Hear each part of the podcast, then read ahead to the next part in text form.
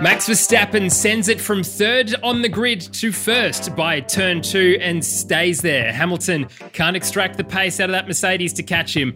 And Sergio Perez was thrown an incredible party as the highest finishing Mexican driver at the Mexico Grand Prix. G'day there, my name is James Baldwin and welcome to another episode of Lakeside Drive's F one podcast. In this episode, we talk everything to do with the Mexico Grand Prix.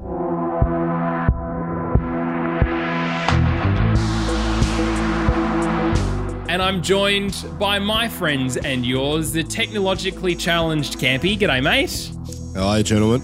Yes, doing very well. And Tommy T in seven sixty-eight H D.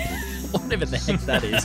You missed it. You could have gone alliteration and gone the technically challenged Thomas. Oh, yes, yeah, you're not wrong. You bloody missed it. Well, look, it's, I'll, maybe I'll just record something else for the intro. We're famous for our alliterations on uh, Lakeside Drive, aren't we? Yeah, we love we love good alliteration. Uh, Tommy T, generally the best at it where, when he used to write the captions. Yeah. Now you just get the rubbish that's all everything done by me. It's my apologies that the content has gone downhill since then. Uh, but, hey, look, thanks for joining us uh, on the audio. Audio podcast, as I said, as well as before we started recording. Uh, great to have your company on the YouTube live stream too. Thank you to you yep. indeed as well. If you have subscribed to our YouTube channel, it keeps growing and growing and growing. six hundred six, I believe, now subscription uh, with service, which is subscription service, subscription, subscribe, subscribers. There we go. I'll get to our word. This, I'll subscribe this morning. I oh, geez. Well, it's, thanks so much, Campy. Thanks for taking so long to do that. It's incredible work by you. uh, but, hey, thanks to you for doing that. Also, thanks to our Discord server for being up nice and early, having a bit of breakfast in Formula One again for the second time uh, this season. And a big thank you to two people who have left us reviews since our last podcast. The first comes from Dins J. He says, keep up the good work, boys. Five stars, loves the content, banter, and especially the D R three bias. We're going to get lots of that probably this episode too. Uh, and Cooper and Todd, five stars, best F one podcast. This is one of the best podcasts I listen to at every race. Uh, every race weekend with my dad, and we love the laugh. Keep it up. Thank you to you both uh, for taking the time to leave us a review. Love it. Love it. It uh, was an interesting race. And when I say interesting, if you know me, I describe bad wine boring. As interesting. So, yes, I mean boring. It was no good. Uh, but before we get into a whole summary of the race uh, as a whole, let's do our favourite thing, uh, Tommy T at least, a television broadcast review.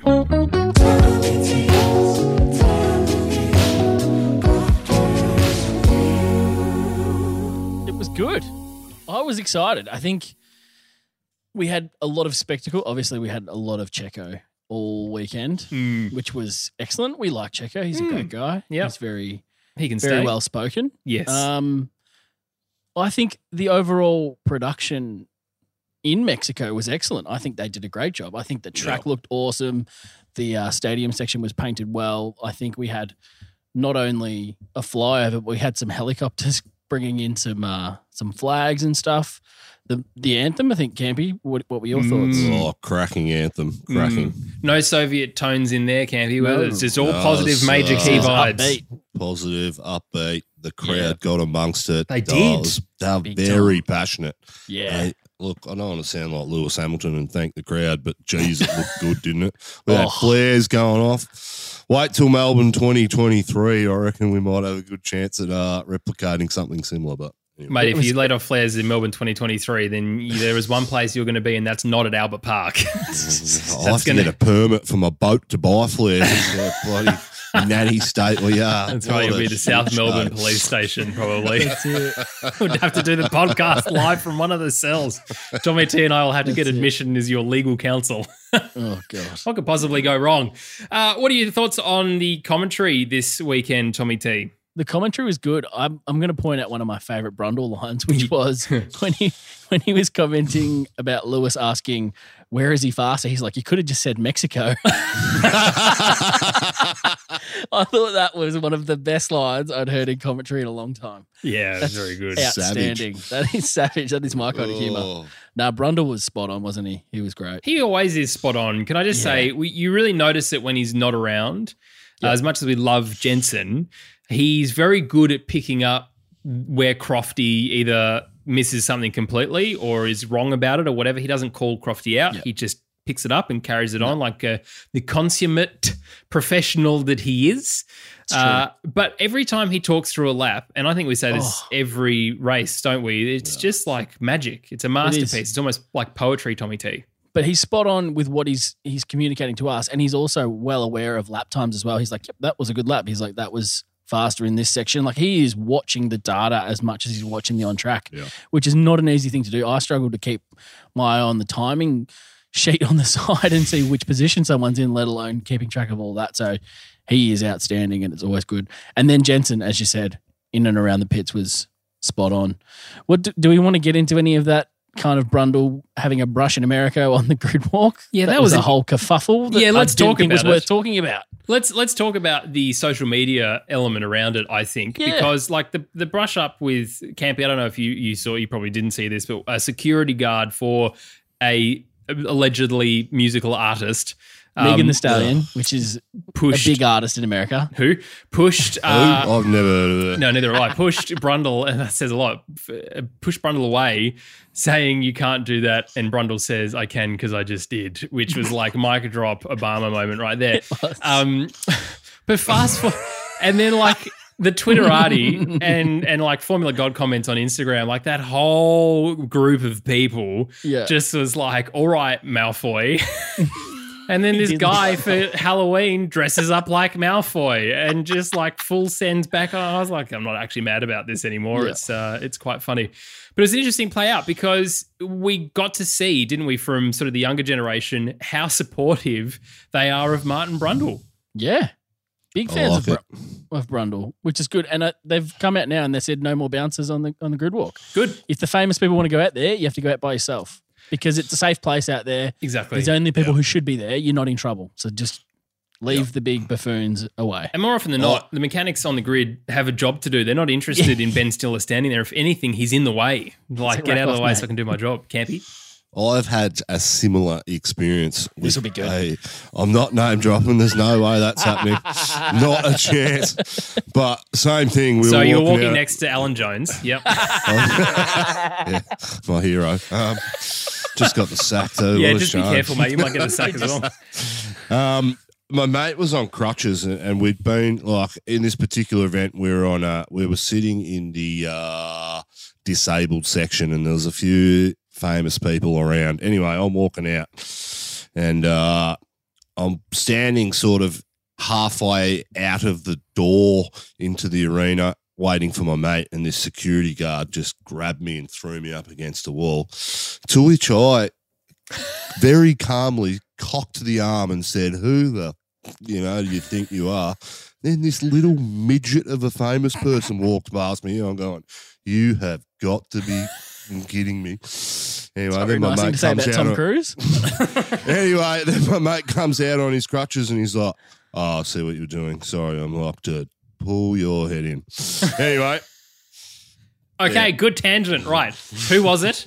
Tell us who the no, famous person was to, was to make nah, it worthwhile. No oh, the terrible story. Not a chance. It was uh, Justin I- Bieber. Jeez, not a word of a lie. It was oh. J B. Mate, you were a oh. balsa wood safe is what you are. Oh. Useless. That was horrible. Balsa wood uh, safe. Not a word of a lie. Oh, uh, a, that, did not take, that did not I take much. I was actually much. surprised how short he was. It was incredible. Good. What were you doing at an event with Justin Bieber? First? Exactly, right? I love this. This is one of our best tangents. Uh, I yeah, I mean, you can't you can't write that, can you? Back to your T V anyway, broadcast back review. To the review. Look, I, I, I look, I'm not necessarily enjoying so much the off-track commentary. I am with Jensen there. But like Damon Hill trying to talk to Lando Norris about British fans in the crowd, trying to redirect yet again the conversation to a British bias. It's like, guys, just let it go. It's Checo's home race. It's Checo week. Let it yeah. be that. The one thing that frustrates me, and it's probably the sour point, is the kind of putting L in front of everything, and everything's taco, and Mexico is more than freaking food, guys. Oh, like yes. The, the, the just token tokenism kind of stuff that the, the Sky people were throwing at it, little jokes and like, oh, have you had the food? It's like, okay, cool. We get it. There's really great food around, but also Mexico is more than just a cafeteria. Yeah. Let's, let's acknowledge them as a country. Yeah, ridiculous. Other than that, though, Great spectacle. Insane to see how much support there is for Sergio in that Love country. It. He is one of the most loved athletes yep. that country yep. has, and he is so appreciative of that. And you can tell how important it is for him to perform for that country. So really good to see him have a great weekend in general. Um, and those fans were incredible. Every time he went through the stadium section, when he was oh. getting closer and closer, it was just goosebumps kind of stuff, wasn't it? So yeah. for that reason, I think I'm going to go an eight out of yeah. ten. Oh, look, I agree with that. Eight out of ten also for the squats that all of the Mexican crowd did ahead of get, like getting to this race, because every time Checo went past, they stood up the whole yeah. way through. That's oh, a lot of laps to, especially if you've had a couple of Coronas or tequilas on the way through oh, to uh, be geez. managing that. Um, and I don't know. This it's is great this is, marketing for Red Bull, isn't it? Oh, yeah. oh outstanding. This has got to be one of the better podiums as well. Like Monza's up there, but I don't know. This with the car lift yeah. is pretty incredible, isn't it? Yeah, it's very good. As Brundle said, you want to have a lot of insurance on that lift. Yes. You're not wrong. Classic out of ten. Look, National Anthem, Campy, as you said just before, uh, it was good. It was like a, an opening chord on the piano and then a cappella, and it was just tight. Like that quartet yep. of voices was really, really tight, wasn't it? Just to nail the key. Yeah, oh, I loved it. It was beautiful. Shame about the flyover. Flyover was about ten, fifteen seconds late, and uh, the pride of the Mexican Air Force, some pilot as P C sevens. Not great. Uh, anyway, it was they've obviously got no money to spend on their national defence. So. Uh, I would imagine there's this reliant heavily on the people to the north. anyway, uh, all right. Anyway. So let's talk about the race as a whole, shall we, uh, before we get into our team-by-team analysis. Now, Tommy T, I want to start with you because we didn't necessarily mention this in the uh, pre-drinks episode that we had. If you haven't yet listened to that, by the way, please feel free to go back and do that. But we talked a little bit about Tsunoda and him getting out of the way. He got on social media after qualifying and said, basically, well, I don't know what more you wanted me to do. I was literally just getting out of the way. Um, and after the press conferences that I didn't really pick up until after we recorded the episode and I'd gone back and listened to a little bit more, Red Bull were just hardcore throwing him under the bus. There was no love lost at all. Max Verstappen, of course, and I didn't mention this on the radio, saying what a yeah. dumb idiot. You know, could you imagine Lewis Hamilton saying that about any of the Mercedes juniors like George Russell or Nick Latifi or anyone in a uh, sister yeah. team? Just not a thing. Um, I didn't enjoy it, and it got to the point where the Mercedes admin on social media was saying, chin up, mate, it happens, you'll be back, keep strong, like strong arm emoji. Like the Mercedes admin is stepping in to defend Yuki. How did you find that? Because it didn't sit well with me. I think they just doubled down, and I think it was said once maybe by Christian, and then it's just been amalgamated and everyone's just ran with it. And so it felt like it was constant, maybe more so than it actually was. It was a, it was a passing comment in a, a post-race. But to be honest, like he didn't do anything that wrong. Like we've had way worse incidents from other people. I think the problem was it threw up so much dust. So he probably should have considered that and just got completely out of the way of such a slow section and got onto the straight, like we kind of mentioned, just sit on a straight and let everyone go past and then go through, especially when you're there just to give a toe. Uh, um, I think it's probably unfair that how much he kind of copped from it, um, but hopefully this has got some support around him and he'll benefit from it.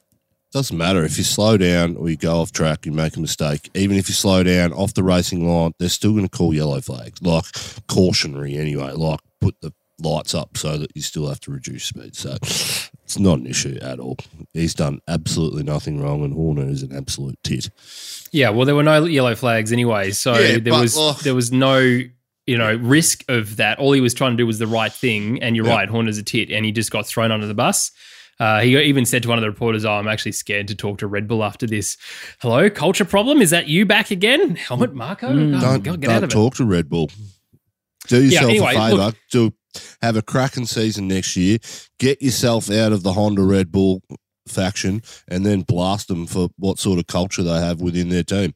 Blast Helmut Marko, get rid of him and say, well, this is what they consistently do to second-rate drivers, in their opinion, to drivers other than Max Verstappen, and call their bluff on it and call them on the culture and call them out for what we see in public fairly often. Mm. I mean, there is they have a P R campaign where they're trying to, you know, not let Marko be as upfront as he would like to be, but we all know what it's like. We all hear what it's like, and then you know, I mean, do something like that. But you've got to have a cracking season first to be able to do that. So, yeah, and look, at the end of the day, he did what his teammate wanted him to do, and his teammate finished in fourth in the race, which is an incredibly good result for AlphaTauri. So as far as the team is concerned, he did a great job. So, look, Yuki, look, crack on. Um, and it was an unfortunate first lap for him. We'll talk about that in a little bit.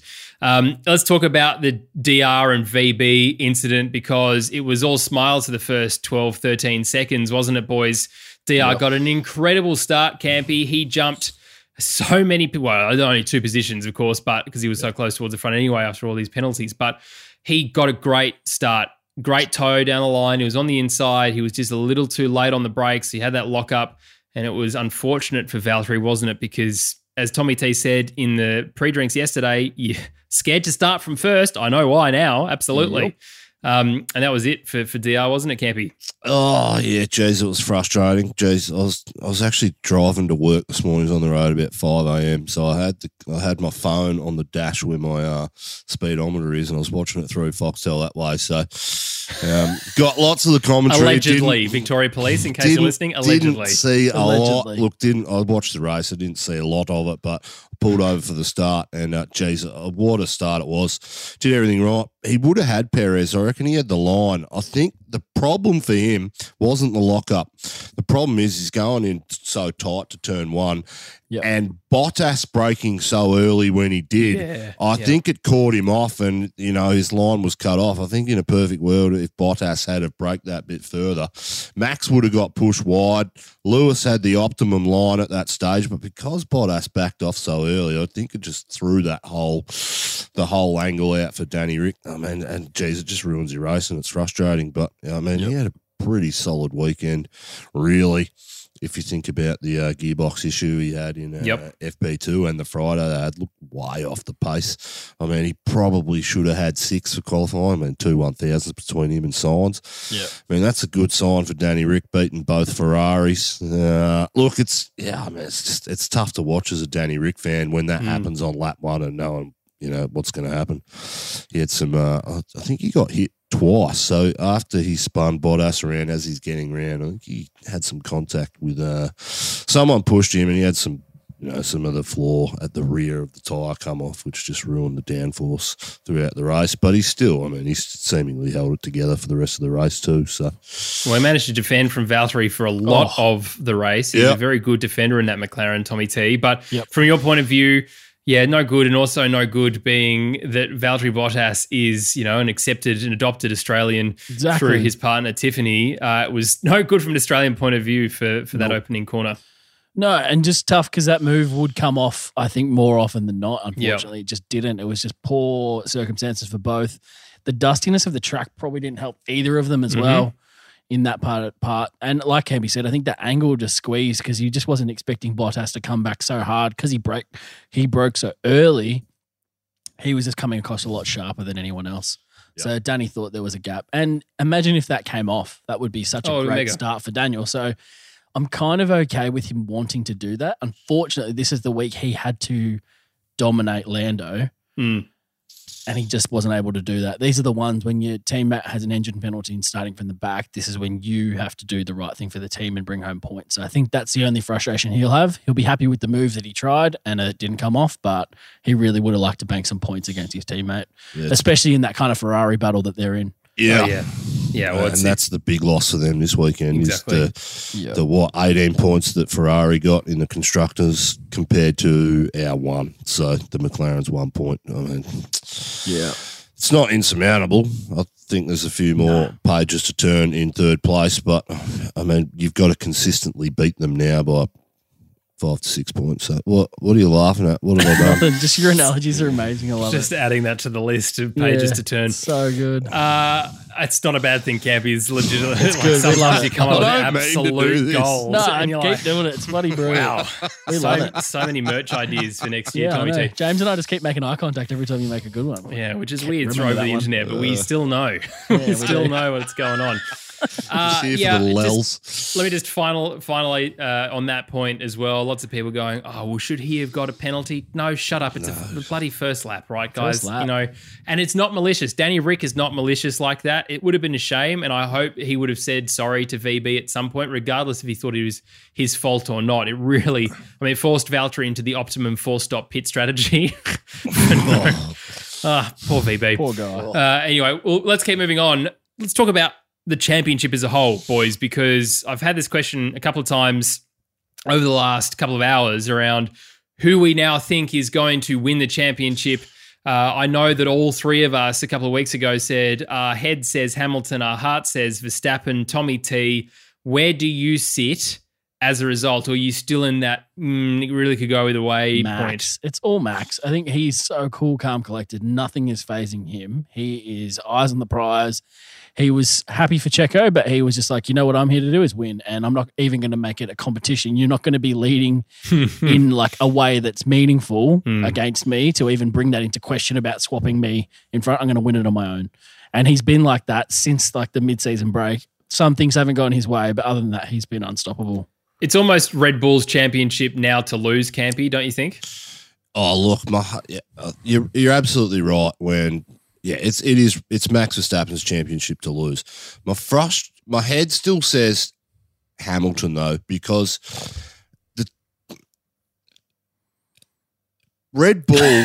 no, sorry, I'm sorry. Did you just did you just break? Them? I'm sorry. I'm trying to trying to think before I speak, which I don't normally do. It's no. unusual. Um, Did that, does that hurt? It just Red had a sorry. Red Bull uh, having this uncanny ability in the last five or six races to make up points and do well when they probably shouldn't. I think about Baku in the uh, Russia, sorry, in the rain, um, where Max got a, a, a, a third place, sorry, a second place right behind Hamilton after that win.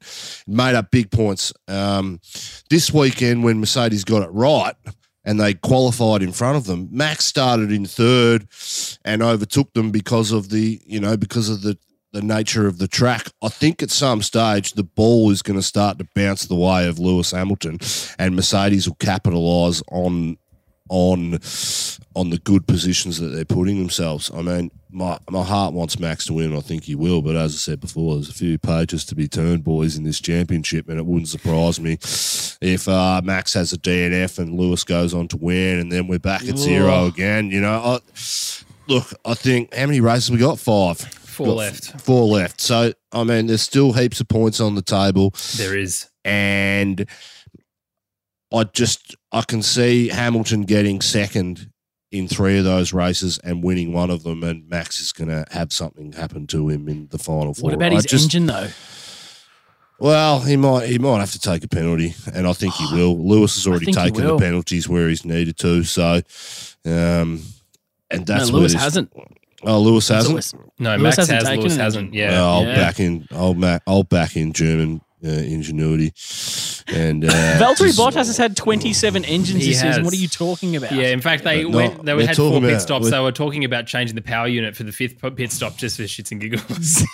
we're uh, we're talking about Mercedes here and the golden child Lewis Hamilton. I just think there's there's a few more things to play at in this championship before we call it yet. But my heart says Max. My head says Lewis still at this point. Okay, I, look, I, I agree. To a point, Campy, there's a little bit of jeopardy left, and because we've never really raced at Qatar, well, we've never raced at Qatar, and we certainly haven't raced at Jeddah, there are two circuits here that these guys will have to get up to speed very quickly on, uh, but Brazil, traditionally an anyone circuit, really, uh, and I only say that because I'm putting that, well, traditionally it's been strong for this team, talk in the bin, uh, and the same for Abu Dhabi. Uh, it's, you know, Mercedes have traditionally won it, but then Max won it, you know, at the end of last year, so who knows? Any, literally anything could happen. Uh, I just hope, really I do, that we get down to Abu Dhabi and it's like, you know, Lewis has to finish first and Max has to finish fourth for Lewis to win, and, you know, if, yeah. if Max finishes third, you know, a little that sort of Close. Sebastian Vettel first championship kind yeah. of jeopardy in terms of the points right at the very end of Not the like season. Max has to come last and Lewis has to win with fastest lap or something. Uh, yeah. yeah, yeah, exactly yeah, but right. But I if don't want to see. I, I want to see Max win by more than like twelve points or whatever it was, because I don't want uh, oh, Spa yeah, to Belgium. be the deciding. True. To look back, I just yep. I want him to win by more than the ten points or whatever. He outscored Hamilton that day with half points because yep. for me, that's just an absolute rubbish way to hand out points and win a Agreed, championship if that's what decides it. So Agreed. Um, I mean, I think Lewis, what, he qualified six that day, so he got still got four points or something, but I mean, Yeah, yeah anyway, that's where I'm at. So half a point. Yeah, I just don't want I don't want that race to be the uh, deciding factor. You know it's but, going to be. It's going to be annoying like that. I can already see it happening. In saying that, Ast- Red, Red Bull have the better car. Um, I think there was times this year at the start, I think Mercedes had the jump and they were the better car. But, I mean, to pull out twenty seconds on a Mercedes over a race distance, that's that's a special car and a special driver to do that. I don't think Checo could do that over Hamilton, but I just think that car and the way Max is driving, it is just it's the best at the moment. So, yeah, well, look, as I said, it's good. I'm glad that we're here. I'm glad that we haven't got to Mexico and Lewis has tied it up. I'm glad we haven't had Coda and he's tied it up. I'm glad we would to- Turkey and he hasn't tied it up, it's, he's, which he's done in the past. So the past couple of years specifically as well. So it's really, really good. Uh, before we talk about our team-by-team analysis, I want to just say Checo's dad is an oh. absolute icon of a human being. How, like, talk about just how excited he is for anything that his son does, how supportive yep. he is. How he was going around to the Honda guys just after Checo hopped out of the car. Of course, he had a big hug with him. Then he's going around to the Honda guys going, yes, Honda in Mexico. Just the, the most excited person in the world today oh. was Checo's dad. So absolute legend of a human being. All right, boys, let's go through our team-by-team analysis as we always do. Let's start at the very back, Tommy T. Uh, Haas, Schumacher. Let's talk about this first lap, first corner incident because he had a wibbly-wobbly back left suspension as a result of just being collected. There's a great, actually, there's a great photo on F one's social media or on their Instagram profile. Go and have a look because you can see a flying AlphaTauri, a Haas getting collected, and uh, all from the point of view of an Alpine. It's a very, very interesting photo. Wow. But for, for Mick, it was... a little bit sad. Not that we were really expecting him, considering Mazepin finished in eighteenth and was lapped three times. Oh, nah, just unlucky for him, I think. Wrong place, wrong time. He w- he was on form. Of, he always is compared to his teammate, like we were talking about in the pre-drinks. That's all you've got to do. But he looked like he had pace. He was doing well. I think he can probably tick this season as a success, maybe. But just unlucky. Nothing more you can do. And Mazepin was just whatever, like... He got like hey, three times, mate. Got a good start. He was up into he like did actually. P- no, that's he was up credit. into P eleven after the first, you know, drop back terribly, yeah. but yep. got to give him some credit where it's due, I suppose. Good on you, Campy. Good on you. Well done, Campy. Good, good all round good guy. Over here. Uh, will he get the most uh, best and fairest or most improved award of Lakeside Drive for the end of the year? Definitely no. not. No. We'll send him some merch though. See if he uh, yeah, I'm sure he won't wear it. Um, let's talk about Williams. Uh, Nick Latifi, seventeenth. George Russell, sixteenth. Uh, it was a race to forget for Williams, but Russell just wasn't spoken about really at all. All race, was he, Campy? That's who hit Danny Rick the second time on lap one. Not Stroll. It was George Russell. So he's in the he's in my bad books at the moment. He's uh, mm. yeah, did he ever get out of the bin, or is there a separate compartment of the bin which is the bad books section of the bin? Oh, his personality put himself in the bin. I didn't have to do anything. So there you go.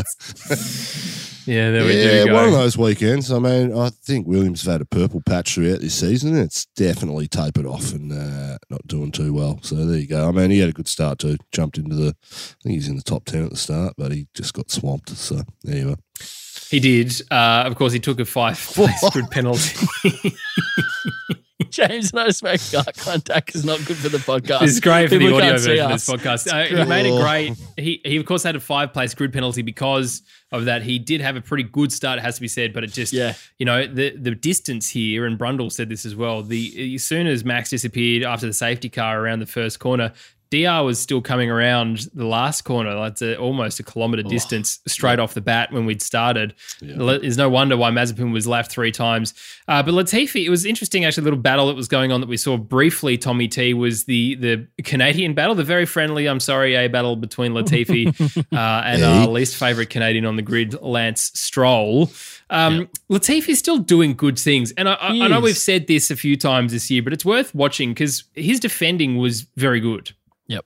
And he qualified well. He did really well.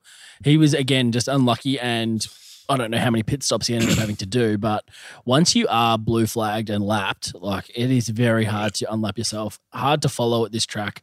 I don't think that Mercedes engine was the engine that you wanted at this mm. altitude in that heat. Unfortunately, yep. you wanted the Honda.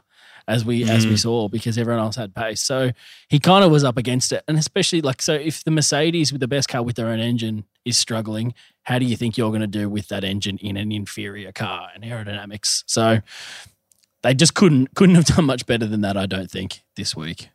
Yeah, and it's interesting you say that the Honda sort of the strong looking around the other parts of the grid in terms of Renault, not so great. Ferrari, not bad. Uh, yeah. And the Ferrari power... Uh, unit of the Alfa Romeo Sauber. Kimi Räikkönen finishing in eighth, oh, which is awesome yeah, for him, and Giovinazzi in eleventh, which is kind of a shame. I mean, you know, good for Lando to get a point, I suppose. But yeah. Alfa Romeo this weekend, Campy, seemed a little bit more put together, and maybe it it's did. to do with the power unit over the Mercedes and everything else, but Kimi's refound some interest, I suppose, for the last couple. He's just realised that some was he's only got five tequila shots, probably. Yeah. Five races left. It but it was good to see when we did get to see a little bit of Alfa Romeo that Kimi was having a pretty good race. As at one point there was the the three mega drivers, as I will just call them, the world champions of Seb, Seb Vettel, Fernando Alonso and Kimi Räikkönen, all fighting over seventh. Yes. Uh, and it was like, oh, more of that. Who cares really now about what else yeah. is going el- anywhere else in the grid? Let's just watch that. But it's good to see, Campy, isn't it? Oh, cracking to see Kimi do well in his, you know, on his farewell tour, really. Uh, but in saying that, I mean, his teammate, Italian Jesus, he he got a good start. I mean, he was mm. great. He was he was ahead of Sainz. He was in sixth place, and yet he got eaten up pretty quickly off that restart. Yep. But for him to drop back to eleventh, I don't know if anything happened or they bundled a pit stop or something, but for Raikkonen to be behind him and then get in front and maintain that pace over a race distance, that's why I think Giovinazzi's future in Formula One is uh, is just about right in itself, because, I mean, I I thought Giovinazzi had more scoring, um, more score uh, po- scored more points this year than what he had. He's only got one. And yeah. uh, I think Kimi's up to about twelve or thirteen now. So, uh, look, I mean, I'm, Giovinazzi, we've spoken about him before. I think he should probably get a year uh, next year. But, uh, yeah, it's just, I mean, when you're trying to perform and you're racing for your for, for your career in this sport and results like that, I just can't see it happening. Results and a couple of mistakes that he's made through the last yeah. couple of weekends, including, you know, putting it in the wall for – for qualifying too, which was not so good. Alpine, Fernando Alonso, as I said, in, in that battle there, uh, he ended up finishing ninth, so third out of the mega driver battle, uh, and Esteban Ocon in thirteenth. I would have thought the Renault would have done better, considering it is a beluga whale-sized airbox on the top of that thing, sucking as much air as possible, and the altitude would have made absolutely no difference. Uh, it wasn't to be, but... Yeah, Fernando, like, Fernando, I think, outperforming this car, Campy. Oh. Uh, would, yep. would you agree? Yep. Uh, not outperforming it. I think he's doing uh, doing a better job than his teammate, but not as good as what Danny Rick would have done in that car. Okay. Ooh. So that's that. Yeah, fair enough. Uh, but I will, he's, I will, he's doing all right. I'll barely accept that. You'll barely accept that. Can barely, you give it a percentage? Well, he's a two-time world champion. I don't like know. Like, you gotta, you gotta just be a little bit kind to them. Everyone forgets that he's a two-time world champion. Um, and he's his biggest fan. You are not. you are not. You hate Alonso. You were not oh, excited for him to come back. It was James he, and I that wanted him back in Formula exactly. One. Exactly. He oh. was saying, "Rack off." Meanwhile, you had your time. You're too busy over there I saying the best Formula One driver is LeBron James. I exactly. I have a two thousand five Fernando Alonso World Championship winning hat. You just want all young kids in. That's all you want. I paid fifty bucks on uh, eBay for that. My first ever eBay purchase. I was pretty stoked. So. Is that in the in the closet with your Minardi jacket? Yeah, it's with my Jaguar flag. It's somewhere in this room. I don't and his know trench coat from AlphaTauri. Next, his AlphaTauri trench coat. Yeah, very good. Thanks, lads. Um, that's all. That's all coming up in Campy's gossip column. What to wear? Fashion of the field. Fashion of the paddock. Uh, with Campy. Could. I almost want to do a dummy magazine oh, just to let you write articles. Like, I'll have to write it. No, course, I just want him to do the red carpet of everyone like walking into F one at Melbourne, him just asking them what they're wearing as That'll Lewis Hamilton like, walks in with his dog. It'll be like, and he's be, asking him, what is he wearing today? It'll be like Ali G at the airport. She's fit. She's fit. No, you're right. Can't be. Oh, yeah. Good. Campy just showing that he's stuck in two thousand five. Hey, I'm just, just trying to show you that I, you know, I do know some things about pop culture. I'm just trying to let pop that culture in. From ten years ago. Nah, the best pop culture.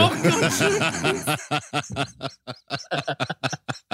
You're an idiot. You just can't write. Oh, mate. When we actually get back together to be able to record an episode in person, it's going to be it's going to be an hour and a half of laughing. Yeah. Ridiculous. Still, I love it. That's what the people want. It's what they want. Aston Martin. Uh, Seb Vettel in seventh. Massively good result yep. for Seb. He bloody yes. deserves it this weekend. Yes. Uh, look, this is something that Campy's going to be like, oh, here we go. But Jensen did a really lovely interview with Seb um, around. Lovely. Can you can you get a better choice of words than lovely? No, because it was lovely, because it was bigger than talking about Formula One and how he inspired a whole bunch of people at Circuit of the Americas to go around and pick up a whole bunch of trash. Like he did in Silverstone, it was really low key, and he just wanted to say, look, you know, all, all we're trying to do here is just make everyone else's jobs a bit easier and put all your rubbish in the bin. You I would know, have like, said which, it was a bit more personable than what we normally get. Okay, well, look, my word is still my word, but it was lovely. Still quite lovely, I thought, because Jensen's his interviewing technique is getting better oh, and better. Yeah. Um, and I I think he's just a very kind person when he interviews people. He keeps oh, very yeah. positive. Yep. Uh, and for someone who interviews people, it's it's nice to watch. Anyway, and it brought the best out of Seb, because obviously Seb hasn't had the best of years, including sort of twenty nineteen, twenty, and of course the beginning of this year. But it was just nice to have that slightly different perception uh, and perspective, rather, of what Seb is doing at the moment.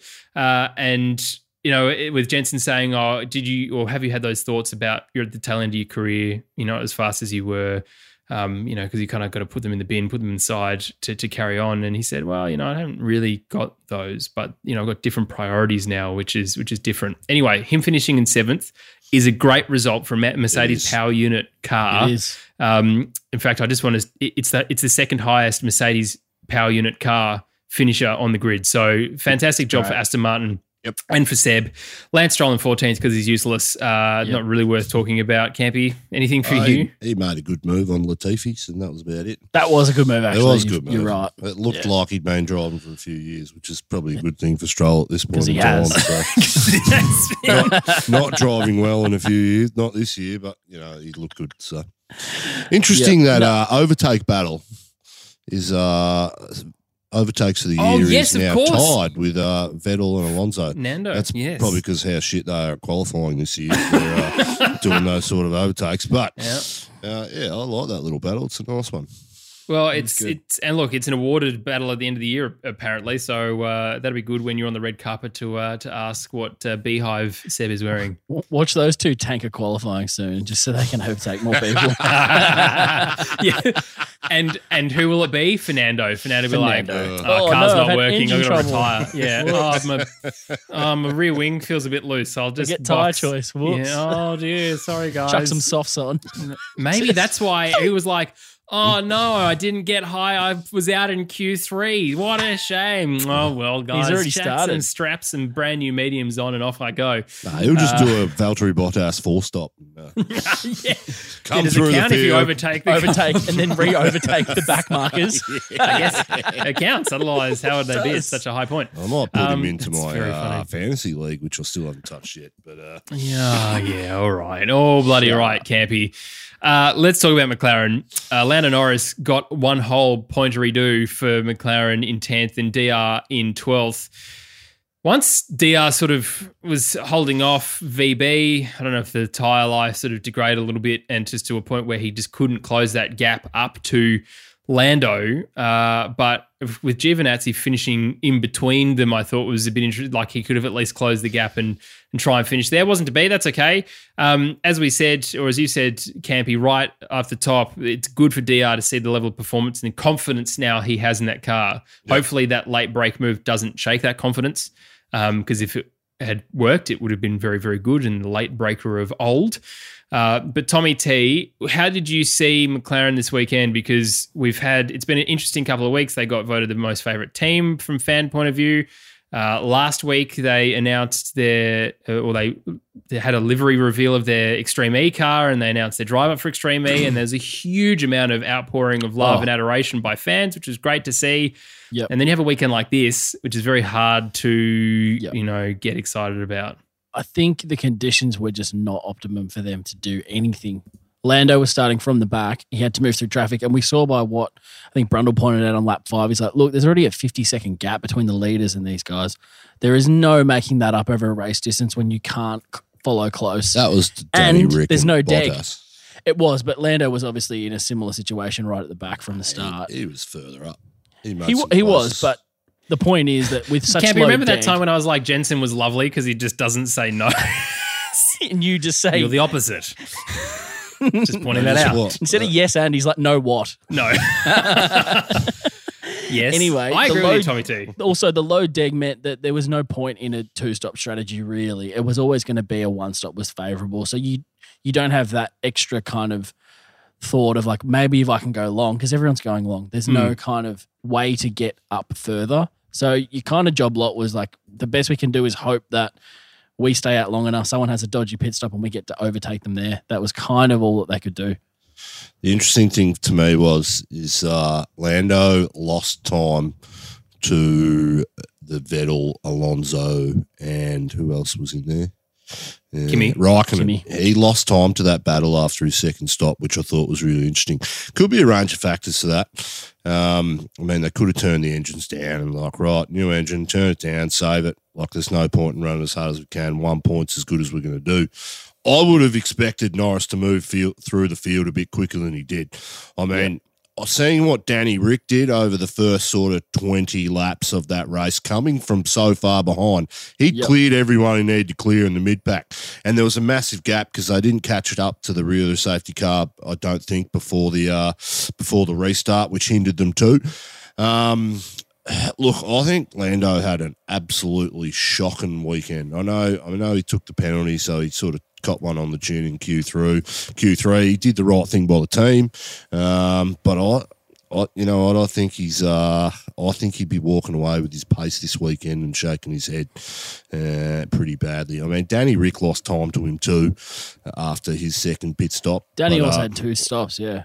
But that no, but he, I think he was about eighteen seconds behind Lando um, at his first stop. But, I mean, he's behind Giovinazzi, who's holding him up, and he couldn't pass him because of downforce. So there's issues too. But, um, yeah. I mean, all that time was lost really uh, on the first lap for Danny Rick. But, yeah, it was. I'd be – I'd be Lando would be struggling. Danny Rick's pace was pretty good considering, you know, the downforce loss and, and the yeah. incident he had. But I would have expected Lando to get a bit further up, because that's what we expect these guys, yeah. right? Yeah. He probably should have cleared like in and got seventh, I would have thought. Mm. Yeah, absolutely. But uh, for whatever reason, I think uh, I think Danny Rick is now the number one driver in that team. Ooh. Like results and pace-wise in the car. I'm not talking about results or points. The rest. I still think you'll get one more win for the year. Um, that's what we're hoping. You can always hope, can't you? But, uh, yeah. Um. You said I, Bottas was going to win this year, mate. I don't know how much is a profit anymore. Yeah, the whole championship. I, I never said it was a profit. I just wanted him to win. Um, oh, you literally called yourself oh, the F one profit, all nigga. Right, mate. Jeez. Did I? Oh, I don't remember. You guys have got long memories. You're like women, you two. Mate, the problem is everything we say is recorded. Yes. We go back and listen. I have to edit it. I have to listen to your voice a second and sometimes a third and fourth and fifth time to try and find where you've bloody sworn. So I have to beep oh, it out. I haven't sworn today. I've been good. You're doing Look, very well. Good boy. A, well done. You know Thank what you. I found out about cat. myself, or my no. lovely fiance pointed out? She said, She said, when you have a beard trim, you're a bit more happier, and the longer it grows, the grumpier you get. So, wow. Yeah. All right, the Samson. The length of your beard hair. Uh, Samson. Yeah. So I'm a bit well, happy. Awesome. The, the just to bring it back to Formula One, the what I what I saw, which was really interesting, uh, was that Daniel Ricciardo was faster in the first two sectors than Valtteri Bottas in that whole battle, and especially Shut coming up. through turn six and seven, uh, turn six, five, five into six, uh, the traction of that McLaren is out oh. of this world. Like, like yep. Bottas is right there. He's come through the first, second, third, fourth corner, out of the fifth corner. He's right on his on on the diffuser, and then it's like, see ya, Planted. power down, yeah. off I go. It, like that traction is amazing, incredible, yep. incredible traction. So th- I think that's why D R was able to get so far, or not so far in front to, to keep Valtteri out of D R S range. He was in D R S range for so long. But yep. if we think about every single race that Daniel has defended this year, Monza. probably after sort of race four or five, and a mm. Monza especially, yeah. that defending all comes oh. down to how he's able to put that power down coming out of the corner. Yep. Uh, and key corners, like really slow speed corners. And Campy, I know you say that McLaren's a are great through slow and fast pace corners, and I suppose that medium pace is where other cars in that aerodynamics comes into play, which is why they're potentially not as strong as the Mercedes yeah. or Ferrari or whatnot. But for but, tracks like this, where there's a hard left or a hard right, it's good news. But in qualifying too, Danny Rick's first sectors were always purple compared yes. to everyone else. Yeah. They were yep. twenty-seven O's when everyone else was doing twenty-seven twos and threes. So yep. I think that's set up wise as well. Um, yeah. And I think that's probably the sweet spot where it's Danny Ricciardo found the car, actually. Yep. Um, so, yeah. Good. And it's great to see. Like, he's back as far as I'm concerned. Oh, yeah. uh, yep. He's he's fully together. I think, I mean, I agree with you, Campy, not just because we're D R biased here, but I think McLaren will be very happy now with their investment in Daniel. Uh, mm-hmm. Certainly with yep. what what's happening at the end of this season. I hope that they're able to get that third position from Ferrari in the championship. But what Daniel's doing behind closed doors ahead of twenty twenty-two as a result, because, of course, we're keeping very happy and positive here as well, except for this result. But previous to this, it's good for McLaren. It's great for, you know, from Zach and Andreas and everyone else in the team to, to have that level of investment. Yep. Um, and, look, McLaren's aiming to be the best racing team in the world across yep, yep. as many categories as they can get. So yep. all power to them. It's it's bloody fantastic and a great decision by him to go to McLaren, not Ferrari. For sure. And not stay with Renault. Let's talk about Ferrari though, because uh, they would be very, very, very happy with the points haul. They got a whole seventeen more points this weekend than McLaren, uh, combining eight point, eighteen points sorry, for, for Charles Leclerc in fifth and Carlos Sainz in sixth. Tommy T, a nice bit of teamwork makes the dream work here. Mm. They were coming up against uh, Gasly. They were trying to chase him down. Leclerc was had thirteenth lap older tyres than Carlos Sainz. He let him past. Carlos had a crack, couldn't close the gap well enough and let Charles back past again. There's no, you know, big fanfare or ceremony on the second switch. Yep. Uh, but it was really nice to see. And I think those guys, in terms of a ego pairing towards the front of the grid, they're not, neither of them are really yeah. like one way or another. They, they seem to get on really, really well, don't you think? I think Sainz is far more nicer than I was because I think he probably deserved that fifth over sixth. I mean, obviously doing it for the team, but he qualified better. He was unlucky with his position out of that mm. uh, pit stop as well. Yeah, exactly. So he he just was unlucky. Leclerc didn't really earn that place other than just got lucky and got through. But I think Sainz did the right thing by the team. That's built credibility, like we've yes. talked about, how important that is with the team and your teammate. So next time, Leclerc is going to be more likely to let him have another go to do that in the future rather than just go get stuff. Last time you did it, you screwed me over and cost me a fifth. I think I think you did the right thing. Sainz is a really nice guy. He's better than me, that's for sure. And a great driver. You know, yes. in a couple of races ago when no one was passing anyone, it was only Carlos Sainz who was doing all the heavy lifting for entertainment value yeah. for Formula One. Who do we think the uh, number one driver in Ferrari is at the moment? That's Sainz. A great question because it That's should a tough one. Should be Charles, shouldn't it? Because he's been there longer, but we know what Ferrari are like. Long contract. Very quick. And look, he's doing a great job. There's, you know, for, for the car that he's been delivered this year, Campy, Charles Leclerc out of the gate did a good enough job. Certainly the same with last year, regardless of what we thought. Binotto was pressing the, you know, destruct button on Seb's car all the time. Um, but for Carlos Sainz, in twenty nineteen, in our first podcast year, all three of us agreed he was the the best driver on the grid in terms of most improved, you know, oh. getting results for the McLaren back then, which weren't necessarily, you know, yep. uh, an amazing, it wasn't an amazing car, I should say. But for him now being in this front-running car and looking ahead, uh, he should be happy enough that he's made that call to go to Ferrari, and they should be happy that he's doing things like this because they don't have this – you know, very heavily one-sided garage kind of attitude, do they, Campy?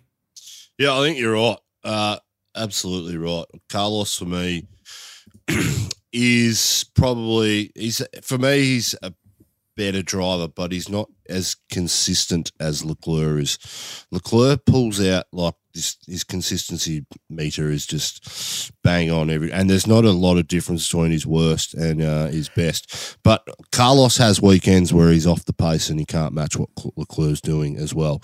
They're a bit of a rarity, uh, not as much as we've seen since the start of the year. But um, yeah, I'd suggest uh, they're a pretty even pairing. I mean, you've got to look at the points scored sure. for the year. I mean, Carlos has had some good results too.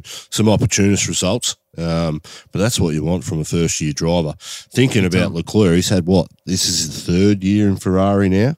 Um, you'd be expecting him to take ownership of that team and and try to dominate his teammate for future pecking orders. But I think Ferrari would be sitting there.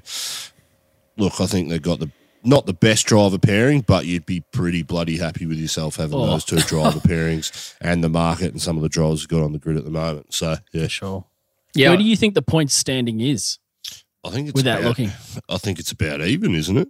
They're about it's seven one hundred. And a half in Leclerc's favour after this weekend. So that is yeah, bloody okay. close, isn't it? Mm. Yeah, so before this it was, what, five points to Leclerc. That's pretty dead even, wasn't it? Yeah. Yeah, that's I mean, it. Not so much. It's, it's nothing. It's absolutely yeah. nothing. So, um...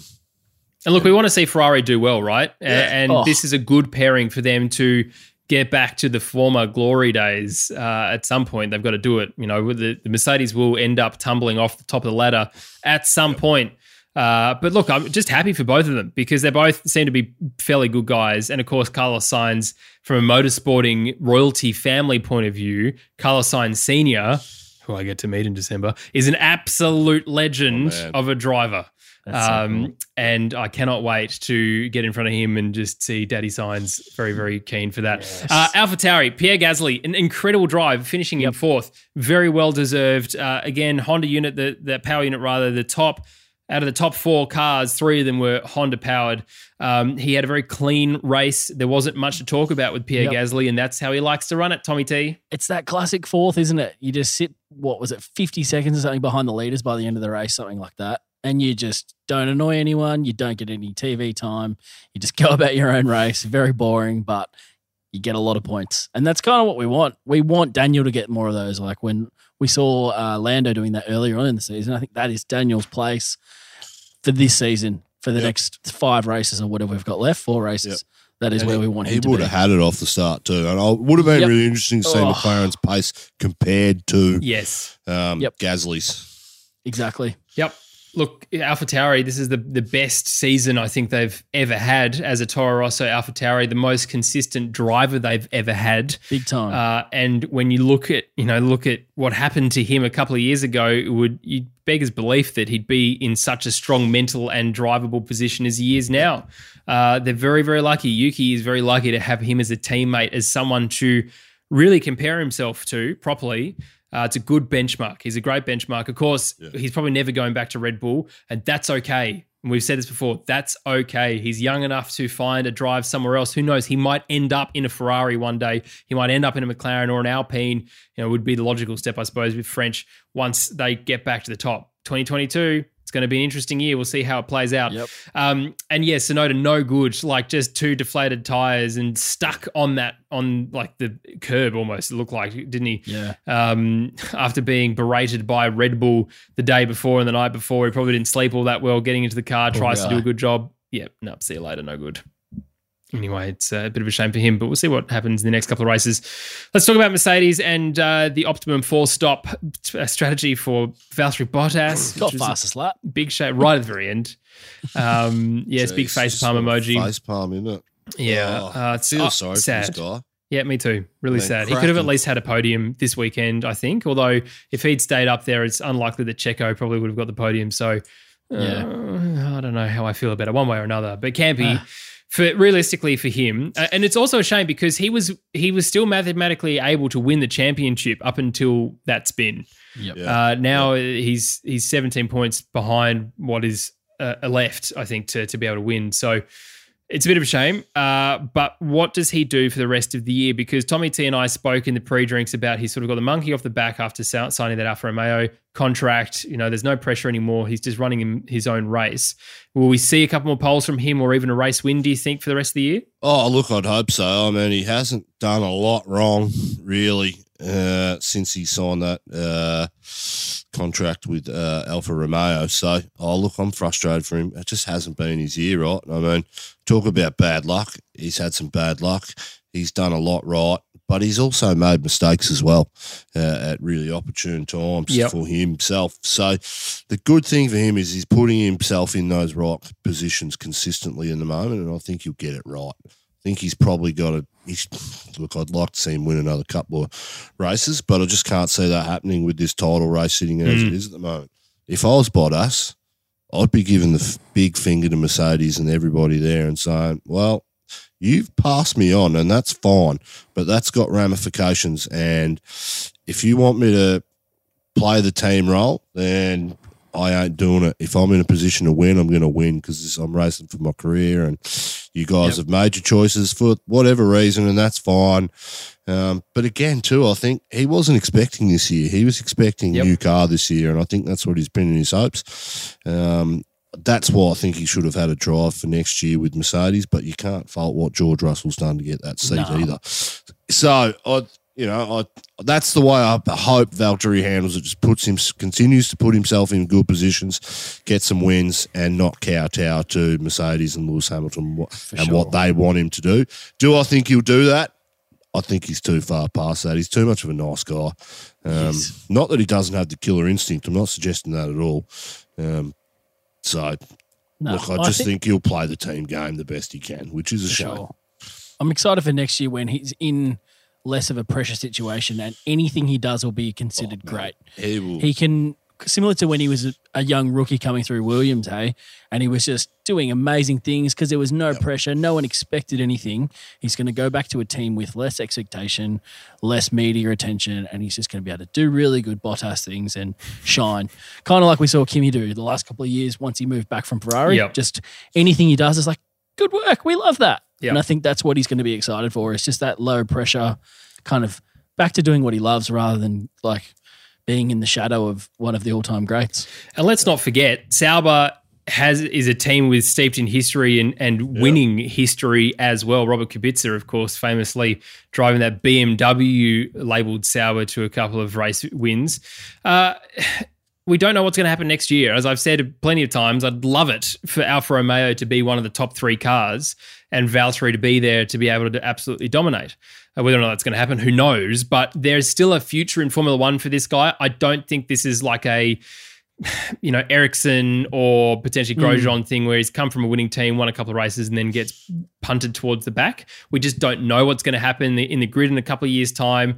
He's got a long contract with Alfa Romeo. So it sees him through another three years. It's like it's who knows with twenty twenty-five. It's a long time away, uh, and who knows what's going to happen. So, look.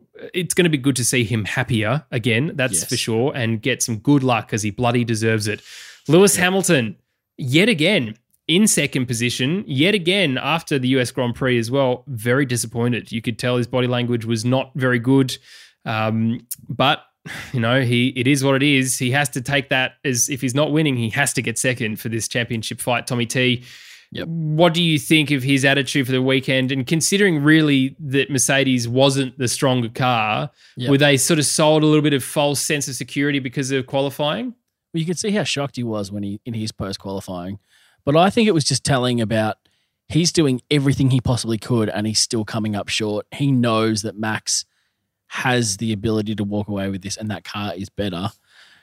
I think you can see his frustration or disappointment that he just doesn't have the tools. He doesn't have – it's not his ability. It's literally he just doesn't have the tools yeah, right now to do what he needs to do. He's excellent. He's outstanding. And he did such a great job to keep himself in that battle for as long as he did. Obviously, Max walked away, but to make sure that Checo didn't get past, you could see on that last lap how well he planted that car. There was no chance Sergio was being able to put a lunge there. He, he did his best best crack, but there was nothing.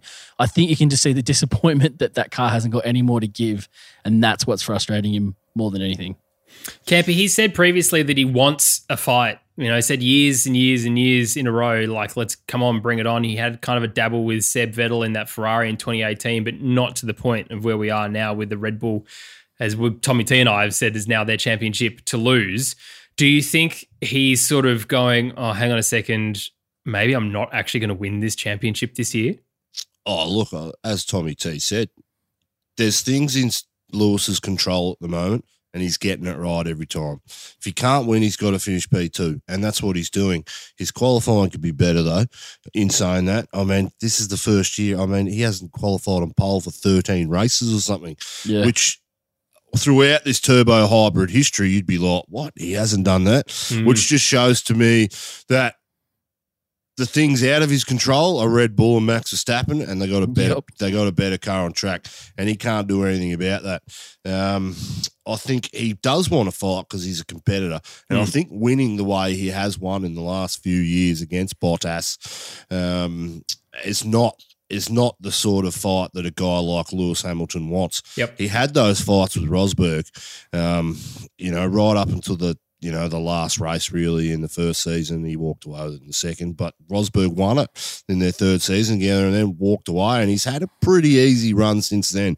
Has been tr- like not seriously like title contenders against him, and he's been able to face every ball and just, you know, hit it away since then. So, um, oh, geez, I've done it again. um, Love it. Anyway, Love it. but look, uh, look, tough shit. Lewis, it's motorsport. You know, no one wants to see you win again, mate. We're sick of you winning. I th- I think he still has got a big chance, and I, I think things things happen for Lewis Hamilton all the time. Yeah, he writes these stories. Guy. He writes these stories for himself and come, always comes up with the goods. Um, and he is performing, I think, as as much as he can. But unfortunately, that car's not where he wants it to be. And uh, but things will happen for him, and I yeah. Oh.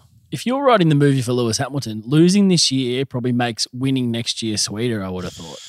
I think it adds that Ooh. kind of that roughness to get the the eighth next year in new regulations when everything shifts again. He's had a tough battle against against Max. I think this cup probably could be better for the overall story because we haven't seen it. Like you said, he's he's had a couple of easy ones. You don't want to walk into another one on the trot and then just kind of fade off into the distance.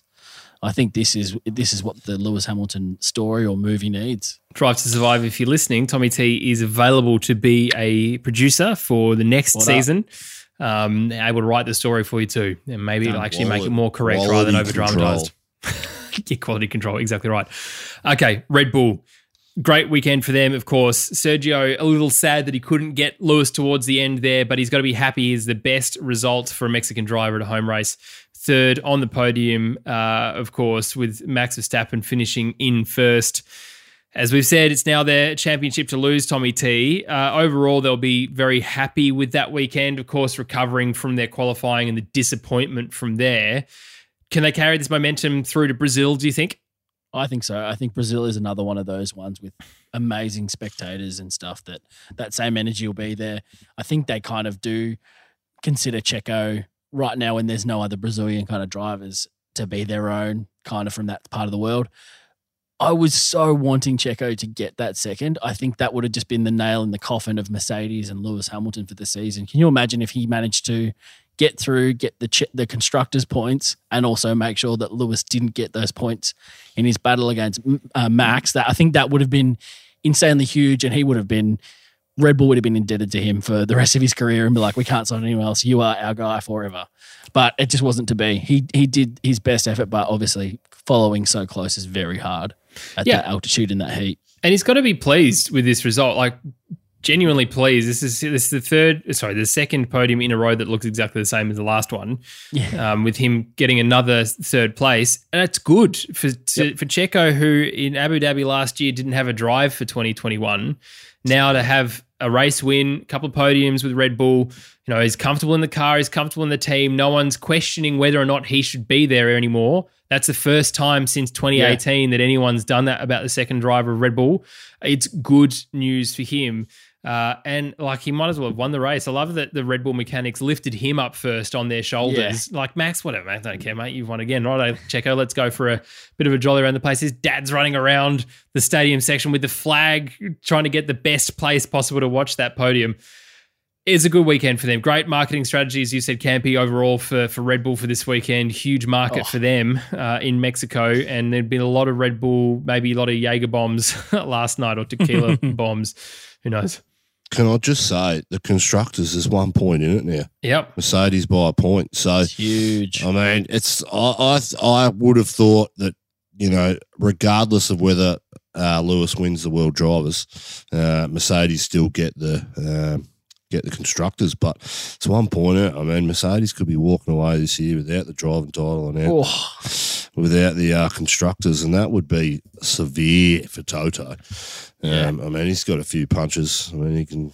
Um, we saw him in Drive to Survive when he came out and he said, "We will destroy them, crush mm-hmm. them." Mm-hmm. That's the mentality of the guy. So, anyway, can I just say, qual- uh, qualifying in Red Bull's w- rear wing. I'm not sure yes. if you guys picked up on it Sergio yesterday. Sergio Perez yeah. and Max Verstappen's switcheroo. Um, Newey came out and he said, "Look, what we found on this part is that it, it reached its maximum potential, and the."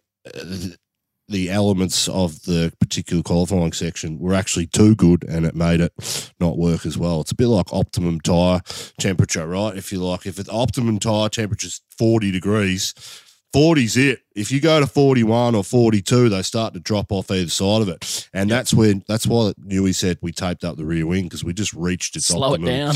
We reached its optimum capacity and it was it was hindering the rest of the car, which is which is a bloody scary sign for the rest of the field when yeah. Red Bull got parts where they're meeting meeting they're too good. Their, their, you know, the conditions are too good for it. I mean, that's I mean, and he gets Gaffer quietly, out to fix it. Like, hello. You'd be you'd be quietly chuffed with your designs going into next year, oh, wouldn't you? So yeah, no, it's a good pickup. It should be a scary thought for everybody else. Anyway. Yes, good pickup. Well, boys, that's the race. Uh, sorry, the team by team race analysis of the Mexico Grand Prix. Let's talk about F one Fantasy League. Some really bloody good names in here this time around, boys. Uh, Steen N, re, We Races One, J U A N. Checo Multi twenty-one this weekend, You're a Mexicant. Raymond M. This is uh, Daniela tagged us on Twitter because she couldn't fit this all in. This year's This is Red Bull's year eight point oh and Mercedes got Bottased. Um, James M, Zach Brown's Tramp Stamp. Powered by A W S, one hundred percent chance I'm over Sky U K, Jonathan Correct. C. Yep. Tequila Mockingbird or a sixth uh, Mercedes power unit. Josh L, very good, mate. Uh, nice. Maxico, Haley H, well done, Simple, you. Good. Campy is an island boy. Michael S, it's also, I have no idea what that's in reference to, but you put Campy in it, so it was always going to go into the thing. Uh, Campy's going out, Beanie, which is yours, Tommy T, and I know it's yours, and I got very excited by I actually genuinely laughed out loud when I saw it. I was like, That's, whose, whose name is it? Thomas T. Oh, I'm very happy with that a lot. Um, Just the Perez, Perez essentials. I, I practiced that, Nicholas H. I'm sorry, and I can still stuffed it up.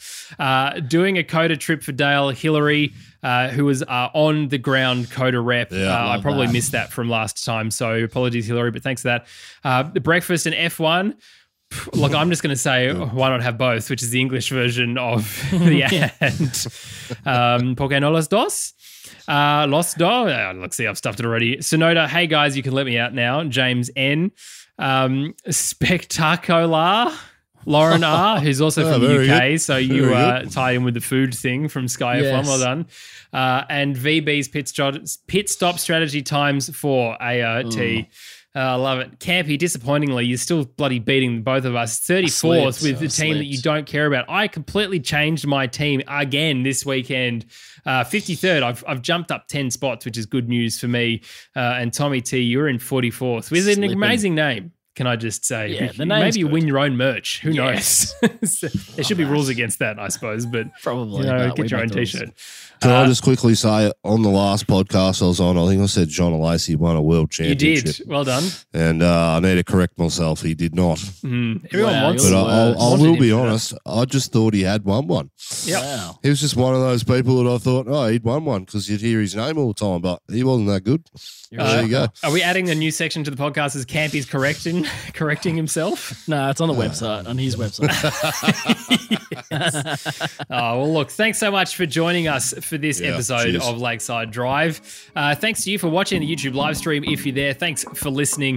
Don't forget to jump across to our YouTube and subscribe, like, leave a comment, whatever you can do activity-wise. The algorithm bloody loves it. And, of course, we're serving the algorithm at that point. Uh, and thanks for jumping across to our Instagram as well and Facebook pages. Lewis is doing an incredible job managing that and putting some cool content together. So support him, jump over there and say good day to him as well. Thanks to you, Lewis, for, for doing, for volunteering and doing that work. We really appreciate it. Uh, yes. Appreciate you guys leaving a review as well. Lads, that's it for this one. Brazil is the next race. What do we think, Tommy T? What's your top three pick? I was going to say, does Hamilton punt off Albon again, but he's not there to do it. Punt off Sonoda? Maybe he'll push off Max. Maybe it'll get real... real physical and we might see another collision. No, I think Max will walk away again. Okay. I think Max is just going to lock this away. What do you reckon, Campy? D R Hamilton Raikkonen. All right, I accept that. What? Can I can I change Hamilton out for uh, Alonso and have D R Alonso Raikkonen? Seb Vettel in fourth. Sorry, Seb. What? It's because Raikkonen's leaving when, when he what goes. What year is this? Uh, thanks so much for watching, listening. It's time to say goodbye. We will see you next Sunday at a time that's probably pre-agreed, and then Campy will change and then not rock up for our Free Drinks podcast ahead of the Brazilian Grand Prix. Oh, oh. Oh.